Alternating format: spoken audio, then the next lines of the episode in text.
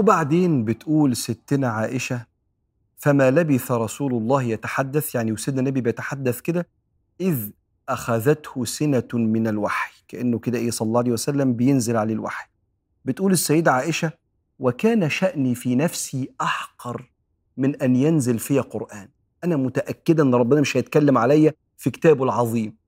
فلما استفاق النبي صلى الله عليه وسلم قال أبشري يا عائشة فقد برأك الله من فوق 7 سماوات. ونزلت سورة النور اللي بتبرأ السيدة عائشة بعد شهر. وكان يقدر النبي من تاني يوم عليه الصلاة والسلام، لكنه الصادق الأمين لا يتكلم إلا بوحي، وانتظر ينزل القرآن عشان يبرأ عائشة والكل يعرف إن الله اللي بيبرأها. ونزل القرآن إن الذين جاءوا بالإفك، الإفك يعني الافتراء والإشاعات اللي في سمعة الناس، إن الذين جاءوا بالإفك عصبة منكم لا تحسبوه شرا لكم بل هو خير لكم، لكل امرئ منهم ما اكتسب من الإثم والذي تولى كبره له عذاب عظيم. الصحابة اللي نشروا الكلام ده هم صالحين، بس هم نقلوا الكلام، مش هم اللي طلعوا الإشاعة. سيدنا النبي عليه الصلاة والسلام القرآن نزل عاقبهم، كل واحد عليه إثم إن هو نقل الإشاعة دي. أما صاحب القصة نفسه عبد الله بن أبي بن سلول له عذاب عظيم عند ربنا في الآخرة. لولا إذ سمعتموه ظن المؤمنون والمؤمنات بأنفسهم خيرا وقالوا هذا إفك مبين، يعني بدل ما كنتوا تنشروا الكلام ده كنتوا تظنوا خير وتسكتوا عن نقل هذا الكلام يا مجتمع المدينة. وبعدين بعدها بآيتين ربنا بيقول إذ تلقونه بألسنتكم وتقولون بأفواهكم ما ليس لكم به علم وتحسبونه هينا وهو عند الله عظيم. بيلوم على الناس اللي نشرت الإشاعة، مش اللي ألفتها، اللي قالت بس شفت اللي قال شفت اللي حصل ده. بيقولوا على عائشة إذ تلقونه بألسنتكم من غير ما تفكروا، وتقولون بأفواهكم ما ليس لكم به علم وتحسبونه هينا وهو عند الله عظيم. ولولا إذ سمعتموه قلتم ما يكون لنا أن نتكلم بهذا سبحانك هذا بهتان عظيم. شايف الآية اللي في الآخر دي؟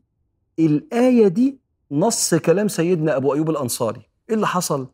اللي حصل إن في وسط الشهر ده أم أيوب الأنصاري بتقول لأبو أيوب، واحد ومراته قاعدين في البيت، شفتي بيتقال إيه على عائشة يا أبو أيوب؟ وصفوان بن المعطل قال لها يا أم أيوب أنت أفضل أم عائشة؟ فقالت عائشة. قال وصفوان أفضل مني، فاللي أحسن مننا يقينا مش هيعملوا كده لأن إحنا ما نعملش كده.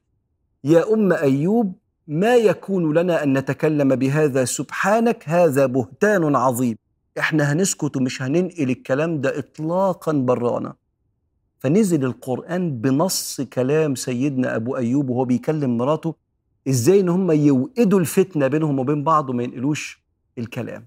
فلما نزل القرآن على سيدنا النبي عليه الصلاة والسلام، السيدة أم رومان أم السيدة عائشة قالت لها قومي إلى رسول الله فاحمديه، قالت لا والله لا أحمد إلا الله تعالى سبحانه وتعالى، وقامت وحمدت ربنا سبحانه وتعالى. ويبدو أن السيدة عائشة كانت واخدة في نفسها من الأحداث اللي حصلت دي.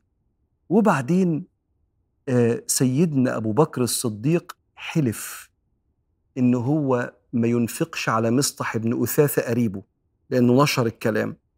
فنزل القرآن وليعفوا وليصفحوا، خلاص أخذ عقابه، وليعفوا وليصفحوا ألا تحبون أن يغفر الله لكم والله غفور رحيم. فقال أبو بكر الصديق بلى أحب أن يغفر الله لي، ورجع النفقة تاني لقريبه مسطح بن أثاثة. وانتهت حادثة الإفك بتبرئة قرآن من الله من فوق 7 سماوات. بقف مبهور أمام أبو أيوب وأم أيوب الأنصاري لما كانوا بيتكلموا هم قاعدين في البيت مع بعض، واحد ومراته بيفكوا بالكلام مع بعض. يعني إيه؟ ما عرفش أتكلم مع حد إلا مراتي، ما عرفش أتكلم مع حد إلا جوزي، فبتكلم براحتي. فشفت اللي حصل يا أبو أيوب من عائشة؟ قال لها لحظة، هو أنت ولا عائشة؟ قالت له عائشة طبعا أم المؤمنين زوجة النبي أكيد أعلى مني. قال لها وصفوان بن المعطل اللي متهم في الحادثة دي أعلى مني، فاحنا الاتنين دول أعلى مننا. بص، إدارة حوار كان ممكن يبقى مسموم جدا وفي كبائر في الغيبة والاتهام بالباطل ونقل الكلام، عشان بس بنفك مع بعض بالحوار كده، واحنا متجوزين انا مش عارف اتكلم مع حد ما انا قاعد في بيتي. لا، ده ربنا نزل قرآن يشكر فيهم لما قالوا لبعض كده، قال لها سبحانك هذا بهتان عظيم، ما يكون لنا أن نتكلم بهذا، سبحانك هذا بهتان عظيم. ينزل القرآن بالنص، لولا إذ سمعتموه قلتم ما يكون لنا أن نتكلم بهذا سبحانك هذا بهتان عظيم.